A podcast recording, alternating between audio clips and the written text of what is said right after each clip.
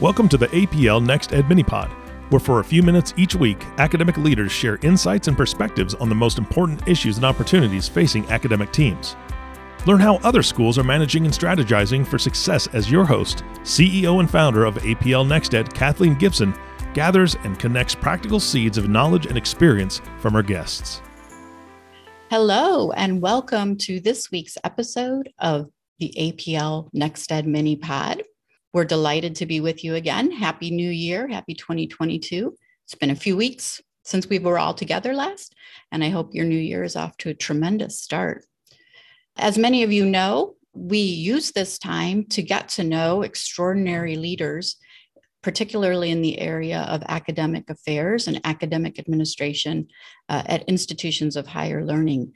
And we like to hear from these folks who are really doing the integral insider sort of often unnoticed work that really makes the academic affairs engine turn. Uh, and today is no exception. Uh, we have with us an honoree who has received our annual Outstanding Women Leading in Academics Award, Janet Randerson. And I'll tell you a little bit about Janet uh, in her bio in just a moment, but I want to first welcome her to the podcast. So, welcome, Janet. Thank you, Kathleen. It's a pleasure to be here and a pleasure to be able to have the opportunity to talk with you about um, what we can do to help academic affairs across higher education. Well, we're really excited to hear what you have to say and, and learn uh, some of the things that have served you well uh, over the course of your career doing this important work. Janet has served in uh, education, higher education academic administration since 2006, and she is currently the director of faculty development at Colorado Christian University. Uh, she has over a decade of online teaching experience, plus has been an online learner herself, which we want to hear all about. Janet has a deep understanding of what both the faculty needs are and the learners' needs are, having served in positions where she's in both of those roles. This experience informs her approach to faculty development initiatives and building smarter high, higher education business practices. Uh, Janet can tell us a little bit about her work on a doctoral degree in higher education administration. She holds a master's of business administration and is well versed in organizational management and corporate training. So, let's jump right in and hear a little bit about some of this uh, information that comes out of your bio, which is, I think, just so interesting and something that I think we don't see enough of in higher education. And that is people who are really doing particular kinds of work, having the opportunity to create strategy and tactics around things like the things you're speaking about here best practices not only in management but also thinking about how to support and prepare faculty because you're serving as a as a faculty and um, on the other side of the aisle if you will or other side of the platform um, working as a student. So would love to hear a little bit about how this is shaping your goals uh, at ccu and and the work that you're doing in your administrative role yeah, I would say that for sure. Um, my experiences as uh, oh, across the universities that I've worked in. So I've had three different organizations that I worked in. And each time the culture of that organization uh, does a little bit more to shape who I am and the approach that I take in that organization to meet the needs of that particular context. So, what we're doing at Colorado Christian University right now is, of course, tremendous growth in online education. I've been specializing in online education actually since I started all the way back in 2006. Um, and what I think is the most important part about that really has been my experience as an adult student uh, mm-hmm. to come mm-hmm. back into the classroom and to understand that the faculty member is the classroom really in an online setting. The faculty member takes the students through a journey in that classroom time and sets the tone for the learning environment that they'll experience. It's a it's a privilege to work with faculty to help them understand that and to create that context in a really healthy way. That's kind of um, very bold and also I think very telling and not something you hear a lot a few words that you shared in in your explanation there and that is that the faculty is the classroom you know in the online context particularly. I think you know we've talked many times and as a part of this podcast we've had many conversations with leaders who share my perspective that you know until we really begin to focus on those who are delivering delivering our primary product as institutions of higher learning learning um, until we begin to focus on um, the teachers and all of the resources administrators staff that uh, faculty have at their disposal to to use to um, enhance their teaching or to support them in their teaching or in their uh, other responsibilities as faculty. You know we're really not going to have be leveraging the full full set of resources that are available. And so it's just really interesting to me that you're talking about in a very um, matter of fact way as a, from a student's perspective um, how important the faculty member is in that learning journey and love for you to expound a little bit on that Sure. I think we've all had the um, the experience that we say shaped us that was maybe a negative experience. And I think that um, when I was an adult learner and I was juggling a full time job, teenagers still at home, a husband with a job that took him out of the out of the home often. He was traveling quite a bit with his work, and here I was trying for the first time in over 20 years to complete a degree. So as a full time learner, I was learning all kinds of new technologies and a way of doing a learn of learning that required me to think differently. Mm-hmm. And when we encounter that kind of stress, those different pressures that are on us, I think we're shaped almost as though, know, we think about how God creates diamonds, um, all that pressure and heat that's on that particular carbon molecule, uh, it really did shape me into a different person, a different kind of thinker. And when I encountered faculty members who didn't um, who couldn't quite meet the need of a quick response in the online classroom, um, where I was waiting, for example, for feedback on an assignment that then made it so that I couldn't, I didn't feel like I could be successful on my next assignment. It really did raise, amp up the level of anxiety in the classroom. Hmm. And we know from the way that the brain works that when you're in that state of anxiety, you really cannot be the best learner. You're really operating from a different part of the brain that doesn't allow you to have the maximum opportunity to learn. I mean, fascinating, fascinating work that we and uh, understanding that I think we intuitively know, but maybe doesn't get spoken often enough, or maybe as faculty we're not reminded enough, or maybe our institutions aren't taking the time and care to make sure that the faculty have the resources to also be in that point of you know not being anxious and not being full of fear and trepidation and and that they are fully comfortable in you know the teaching that they need to do. And so i think it's a really interesting perspective that you have certainly being an adult learner and at the same time you know being in a role where you're training faculty and certainly where you are now at ccu it's reaped huge dividends i mean the rate of growth of your online adult learning program your I call it CAGS, I think, College of Undergraduate or College of Adult and Graduate Studies. Um, tell us a little bit about how you're particularly meeting the needs of and training um, faculty in in the CAGS school to make sure that faculty do understand things like the scenario you just presented that you experienced yourself. Mm-hmm. Yeah, we have a number of steps that we take to make sure that faculty are equipped before they go to our classrooms. So we have an orientation course. We just redesigned it, as a matter of fact. Um, so we have the faculty join up with an instructional coach, and they have a time of orientation. They take a self-paced orientation course that costs them about two to three hours of time to go through some basics of our mission and our vision and our approach to online learning.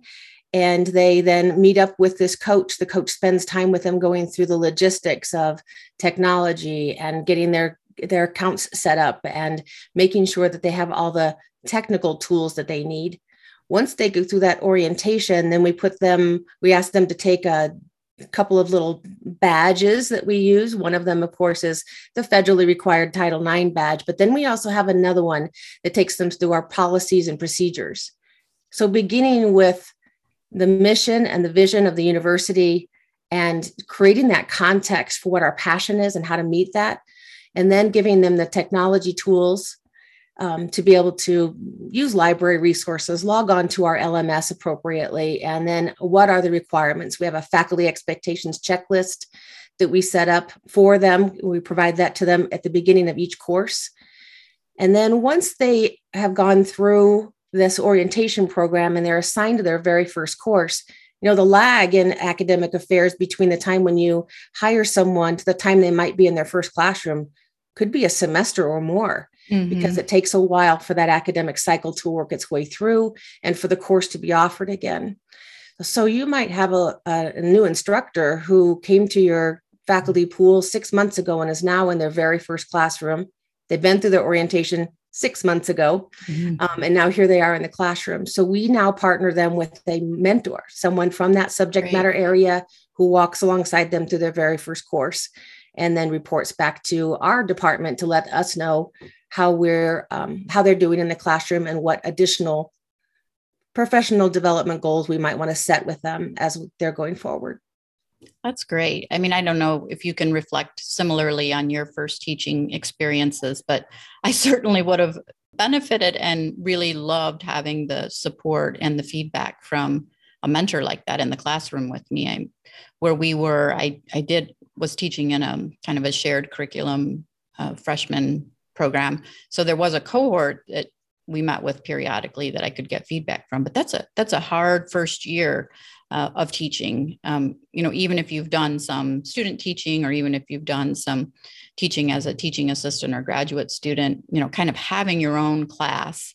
And, and particularly given the times we're living in, um, where everyone's sort of trying to figure it out, it, it seems like a, an incredible resource that you're providing to the faculty. Yeah, it's worth the investment. I think the reason why we have um, the ability to retain students into our classroom is because we really focus on uh, engagement with the learner. So, a couple of initiatives that we started this past year, for example, are in an online classroom now, we ask the instructor to post a video recording of their bio. It used to be a narrative that they would mm-hmm. just type into a space, but now we ask them to make a video recording. We provided them with a really convenient software to be able to do those recordings. And then we also ask them to, in their office hours, uh, we ask them to meet with their students in an open format like this one in a yeah. Zoom meeting. Yeah. Um, we and you know students aren't necessarily all wanting to to have that face to face environment with a faculty member, but those who do take advantage of face to face or Zoom related um, office hours are finding that it's incredibly helpful not only do they get the time with their faculty member, but some of these individuals that this, the faculty are opening up the office hours to let multiple students in at a time. So now the peers get to interact with one another in a Zoom like setting as well. And we're finding that that's has, has some great rewards. That's really, I just heard, I was at ACE, the conference um, in San Diego this weekend, and just actually talked to a faculty member who's um, teaching in an IR program. And she was saying the same thing that she's doing her office hours kind of you know waiting in a zoom room and she's having a lot of students show up she said more than when she had an office kind of in the basement of some remote building as a, you know a junior faculty member so yeah. pretty exciting to hear that everybody's sort of adapting to this new way of learning and understanding that it is in these sometimes informal exchanges that a lot of learning and a lot of relationship building happens between the student and the the students and the faculty yeah. Um, Kathleen, I wanted to mention that one of the challenges that we find ourselves in in this phase of academia where there's so much going to online is that we need to spend time and we do frequently spend time thinking about what was our primary goal um, what is our primary format what are the things that we can't give up in our process of doing this? Because if we if we just followed trends cultural trends and didn't stick to what we know has worked and what our primary model is. And right. our primary model is that adult working learner, the person who is already time challenged. If we do too much to synchronize our classroom, we now lose that audience. And right. that's who we're here to serve as the adult learner in our, right. uh, our adult and graduate studies program. Yeah. It's, I think it's just terrific how focused you are making sure that the institutional message, uh, mission and vision and goals are integrated, but also understanding that this is a unique learner with you know unique needs.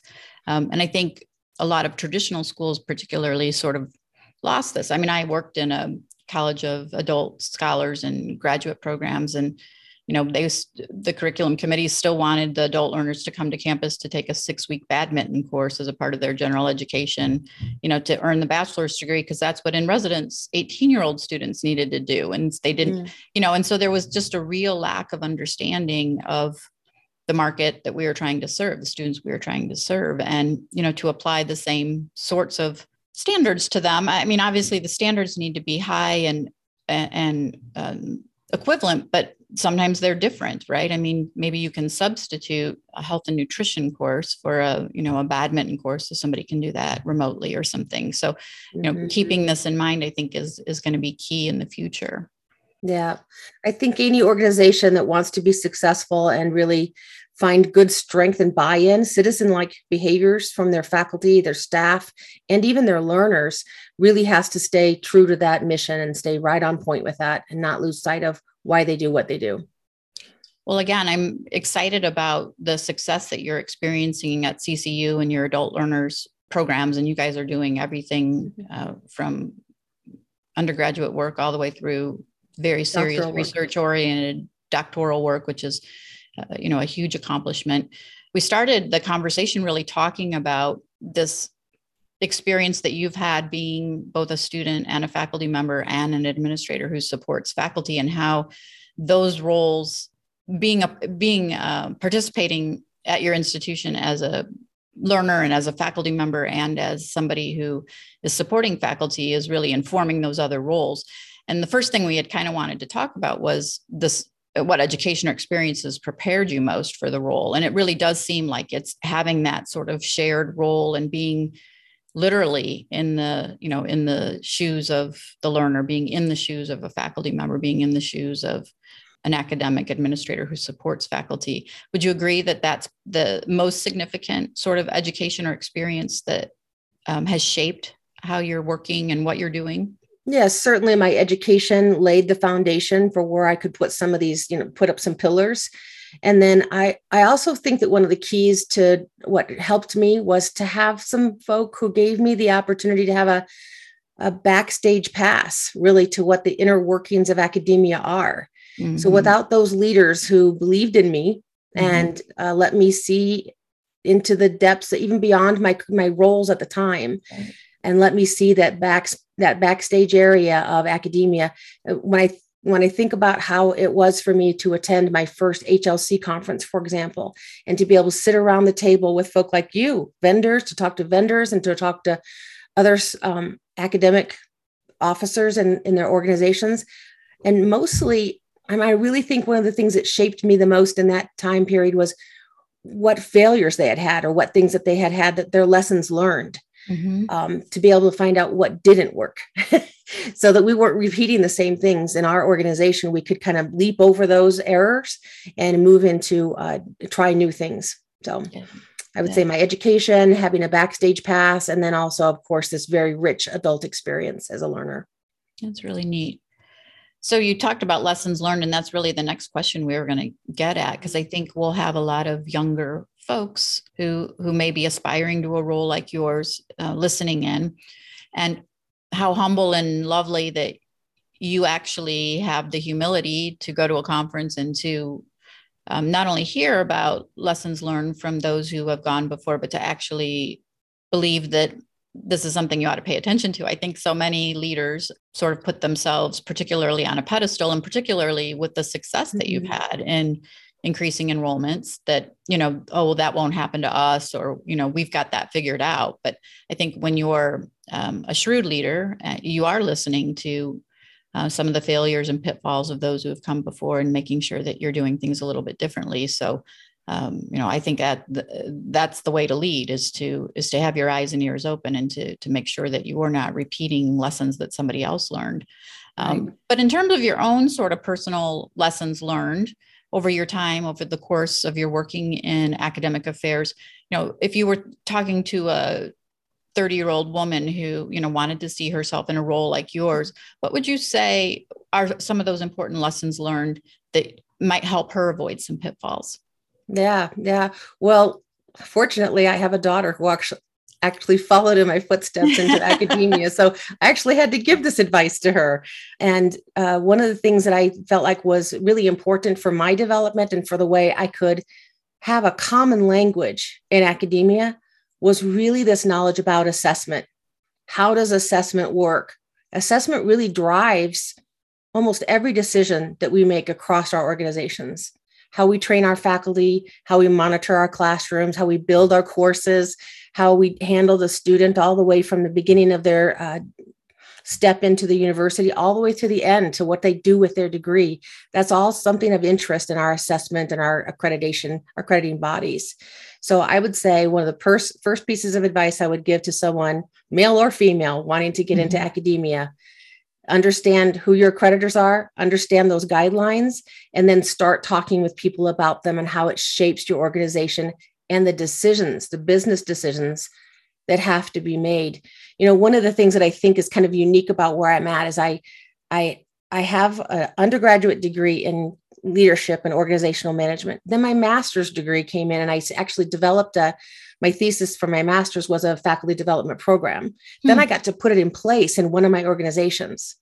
So I actually got to build something and put it into place and watch how it worked. Mm-hmm. And I think when we can have that opportunity to have a shared language with our leaders that I got through the assessment process and then bringing that business aspect of it in, now I was talking on the same plane that they were.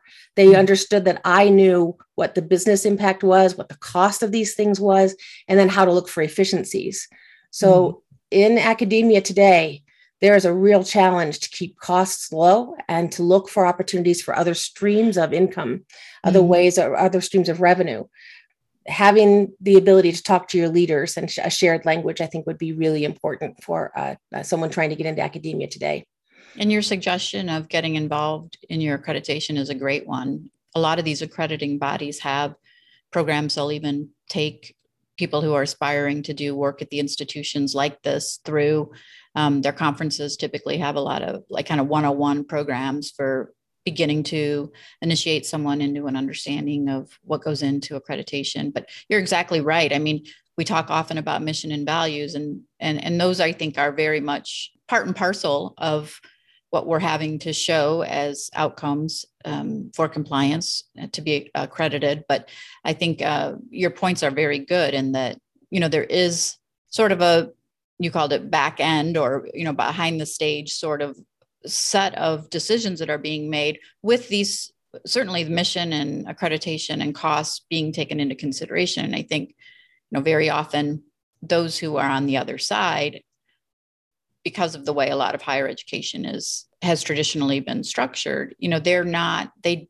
they there isn't a, a common language that they're sharing right i mean so you have maybe faculty thinking about what the institution's doing with one set of language and even one set of perspectives and then you have you know maybe the operators and and folks thinking about it in a different way. It'd be interesting to think about how we even bring you know not only aspiring new academic leaders but even the whole academic team together speaking the same language and being sort of on the same page in terms of what their expectations are and and, and how all of those connect to the mission and vision and, and what's being assessed I agree. I agree. The challenges are are unique. I mean, the the higher education environment is definitely changing and morphing, and uh, keeping up with that pace of change can be quite challenging. One of the uh, reads that I recently had my team do was uh, you may have heard of it. Tod Bolsinger wrote a book called Canoeing the Mountains. Mm-hmm. And in that book, he talks a lot about adaptability, being able to adapt to your changing environment.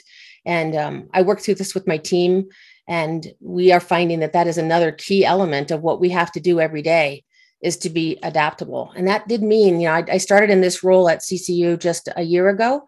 And through this past year, I started, interestingly, I, I, took the job and said, I'm not going to do anything for the first year, no changes. I'm just going to observe and take notes. Well, mm-hmm. we I did not stick to that. Uh, we needed to move quickly into adapting to the post, what we call now the post coronial world of academia, and how that has changed the learner, how it has changed the faculty approach, and really how we need to, in academia, be able to leave behind our canoes, as mm-hmm. Lewis and Clark did when they came across the Rocky Mountains in in their little in their endeavor to the, find the Northwest Passage that's laid out for us in that book from Bolsinger but we had to learn, you know, what what could we keep and what did we have to let let go of. Um, so it's mm-hmm. been a, a, whirlwind year, um, mm-hmm. and we think we're going to stabilize this year through the use of um, APL to help yeah. us get our record keeping okay. yeah. our record keeping under control. That's our next big move. So yeah, yeah. Oh, thank you for the little plug there. Yeah, yeah. It's it's certainly I think, and this kind of leads into the next question around biggest changes that you're observing or experiencing kind of in this uh, i like your i like your term uh, post coronavirus mm-hmm. or coronial post coronial mm-hmm. higher higher education i mean certainly even coming from ace uh, just a completely different set of priorities i mean everything everyone's talking about mental health and uh, fatigue and how to retain faculty staff and administrators not just students and how do the leaders take care of themselves but also be the source of strength and inspiration and resource that the faculty staff and administrators need. And so lots of conversations about this and even how this impacts you know it's the changing role of the faculty as it relates to uh, the impact that these last several years have had on students. And you know do you do do you do the kind do you take care of faculty uh, these kinds of student needs through faculty or advisors? You know something that we haven't talked about for a long time you know it was a decade or 15 years ago or, or so that we started to see professional advisors coming on the scene.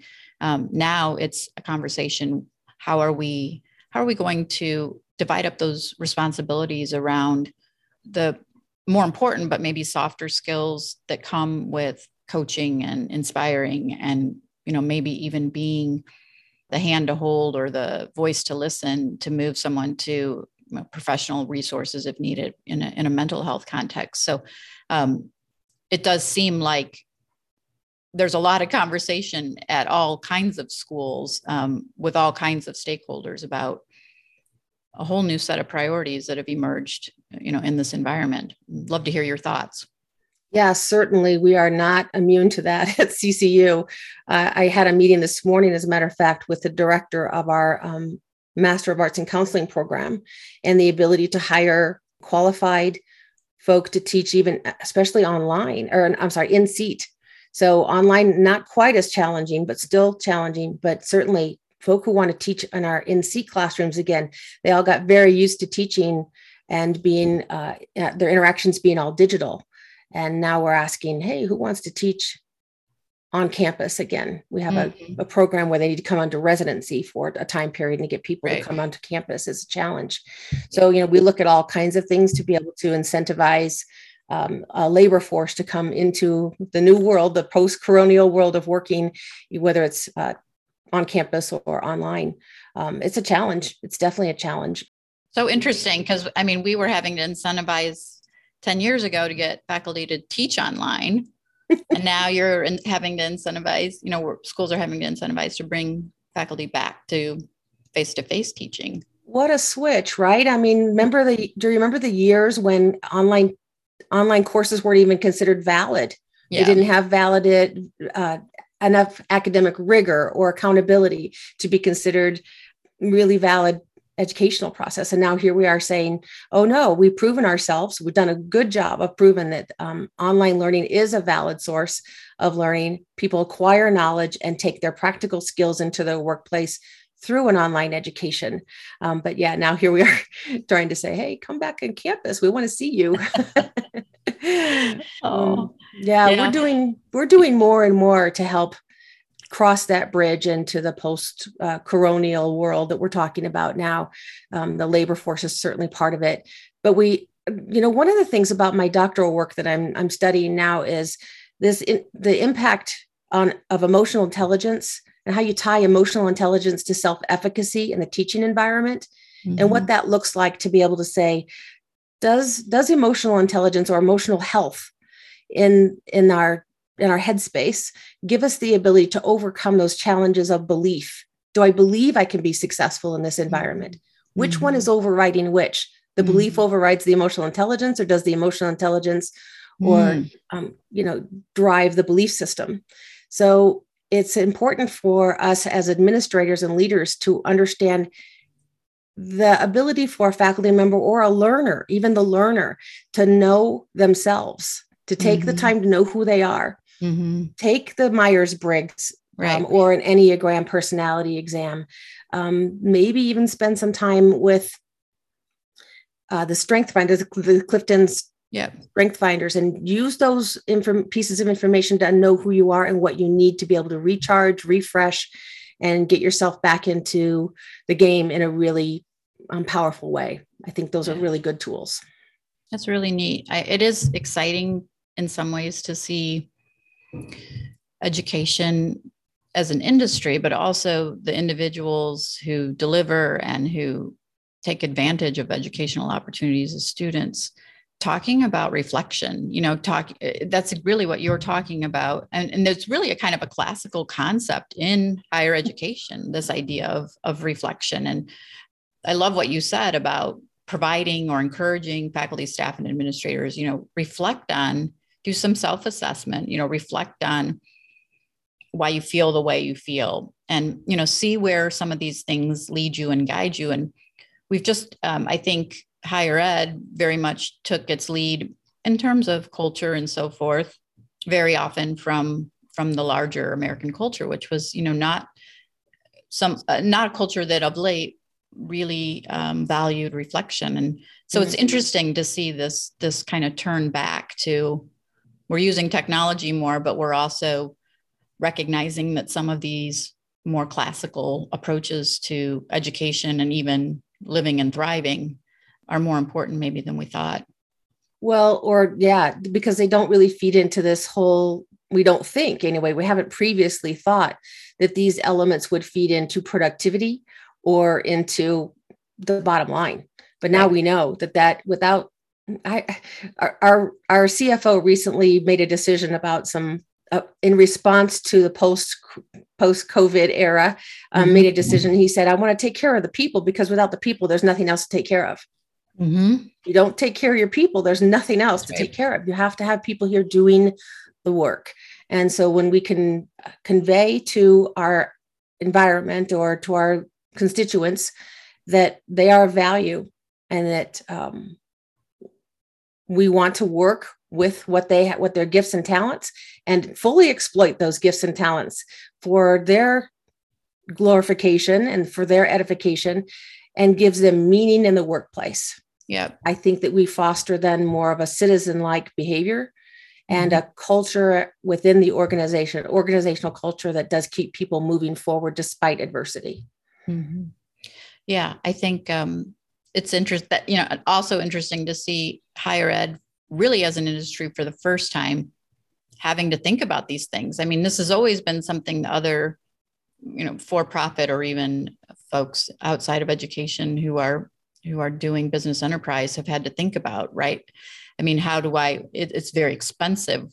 Higher ed's now learning to, um, you know, find that person, bring them on, help them understand your mission and your vision, make sure that they're adequately prepared. You know, allow them to build their own informal support network and support. I mean, it's just a very large proposition to bring on new people, and so you know the world has i think long recognized in a in in a broader business context that figure out how to keep your great people you know you you understand their aptitudes you move them around you you're trying to figure out who best can solve problems that are on the horizon on your own team what skills are they going to need what what sort of training might they need to be prepared to do the work that's coming a year or two down the you know down the road um, but it's not something that you know higher ed really had to do much um, mm-hmm. until till this post COVID era, and so mm-hmm. Lots to learn.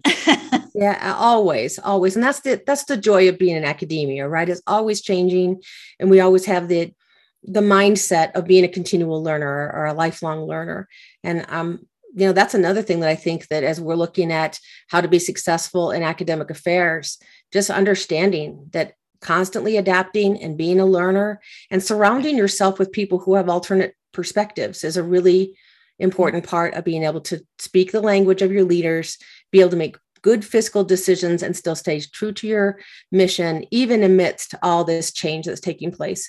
And one of the leaders that um, I had in one of my organization organizations that I worked for kind of gave us as a team this vision of being in the ocean and then um, finding the Gulf Stream. And you know, when you get into that Gulf Stream, if you look at the history and how they use that to create efficiency in moving goods and services goods around our nation, it's it's really true that if we can find that space, that little sweet spot, that we can stay strong in our mental health, bring our full gifts and talents to our employment space, and then find meaning through that work. I think yeah. we really do ourselves and our organizations a big service. For sure, for sure. Well, it's been really exciting to talk with you as we as we close. And again, congratulations on all of your accomplishments. And we are thrilled to be able to honor you this year. You've got some surprises coming your your direction. Oh, um, and you're in really good company this year. The two other women that we have awarded this annual award are are like you they've really hit that sweet spot. They're in that flow, they're in that Gulf Stream. I mean, they are using all of their gifts and talents and experiences in an outlet uh, where they're able to share their passion and and really do things in a way that I think is going to be highly impactful. Um, and it gets really exciting to think about when folks like you are in positions like this and the impact that they can have at organizations and how that just ripples out. So congratulations and oh, thank you. And, we appreciate all the commitment and work that you've done to serve your students. Um, as we close out here, is there any one particular set of advice or counsel that you would offer someone getting started? And you said you you did this with your daughter. Um, you kind of pointed her in into some to some resources to learn some lessons uh, about culture and language and so forth. Is there a single sort of piece of advice or counsel, though, that you would share uh, with someone just getting started in higher education? Kind of beyond the conferences and beyond the education piece. And, you know, I would say that the one big takeaway that I have in the organizations that I've been in, and just knowing myself, getting to know myself better, is that the most important thing that I have around me is the people who are around me. So mm-hmm. staying connected with them and then really just being a person of humility. So mm-hmm. that that I think humility is really an important part of being a learner. When mm-hmm. you understand that you don't understand everything, yeah, and you ask good questions and try to inquire into um, situations rather than assume that you know things, setting your assumptions behind aside, yeah. and really just being humble enough to ask good questions and to not have to have all the answers all the time. I think that that's you are spot on. I mean, I I think how do you learn without humility, right? I mean, because there's a certain to even mm-hmm. open your mind for learning, you have to say, I don't know. And you know, this is another sort of cultural thing I think that we see a lot of, uh, with kind of the old way higher ed was done, and even yes. students. You know, it's shameful to say you don't know somebody, eh, know something if you're a PhD in a particular field or if you're the faculty member or even if you're a senior in a program as a student like there's almost this sort of shame that comes with saying i don't know but that's the beginning of learning is to allow yourself to be humble and to have that sort of humility that lets you listen to other perspectives you know of those people that are different that you're talking about surrounding yourself with but also lets you sort of get beyond a belief that you know you know it all you're you're at a certain level therefore you know it all or you you mm. it's not acceptable for you to have questions and so i love that concept of being a, a lifelong learner being humble and exercising humility so that you can continue to learn well certainly in in my workplace i have plenty of opportunities to be reminded that i don't too. know everything. me too every day exactly every day every yeah. day well, it makes it us better. a joy to be with you and great Likewise. to know you over these last years. And we're really excited to honor you. And um, we will close out now. I'm going to uh, let the audience know that you can go to uh, Apple Podcast, Spotify, Amazon Music, and iHeartRadio to hear the APL mini pods. Uh, we release a new uh, episode about every two weeks, both in a podcast format and in a video comment. And you are welcome to learn from our guests and either format, please visit aplnexted.com slash podcast to, ex, uh, to access the full library of mini pod episodes and to hear uh, all the wonderful things that Janet sh- has shared with us today. Please share uh, what you hear um, and what might be valuable to those you find in your own networks. Thank you for joining us. And, and thank you, Janet, for joining us. It's, a, again, just such an honor and joy to be with you today and to honor you. And um, so grateful for our friendship and, and the time that we've gotten to um, work with each other over these last several years. So thank you. Look forward to much more of it. And thank yeah. you for this opportunity. It truly is an honor. You're welcome. Thank you. We hope you enjoyed this episode. Thank you to today's guest, and thank you to you, our listeners. You can find out more about our guest in the show notes. We hope the APL Next Ed Minipod is a helpful resource to you and your teams. Please be sure to subscribe to this podcast and share it with your colleagues. The APL Next Ed Minipod is brought to you by APL Next Ed, the leading academic operations platform helping academic teams connect and collaborate in one place.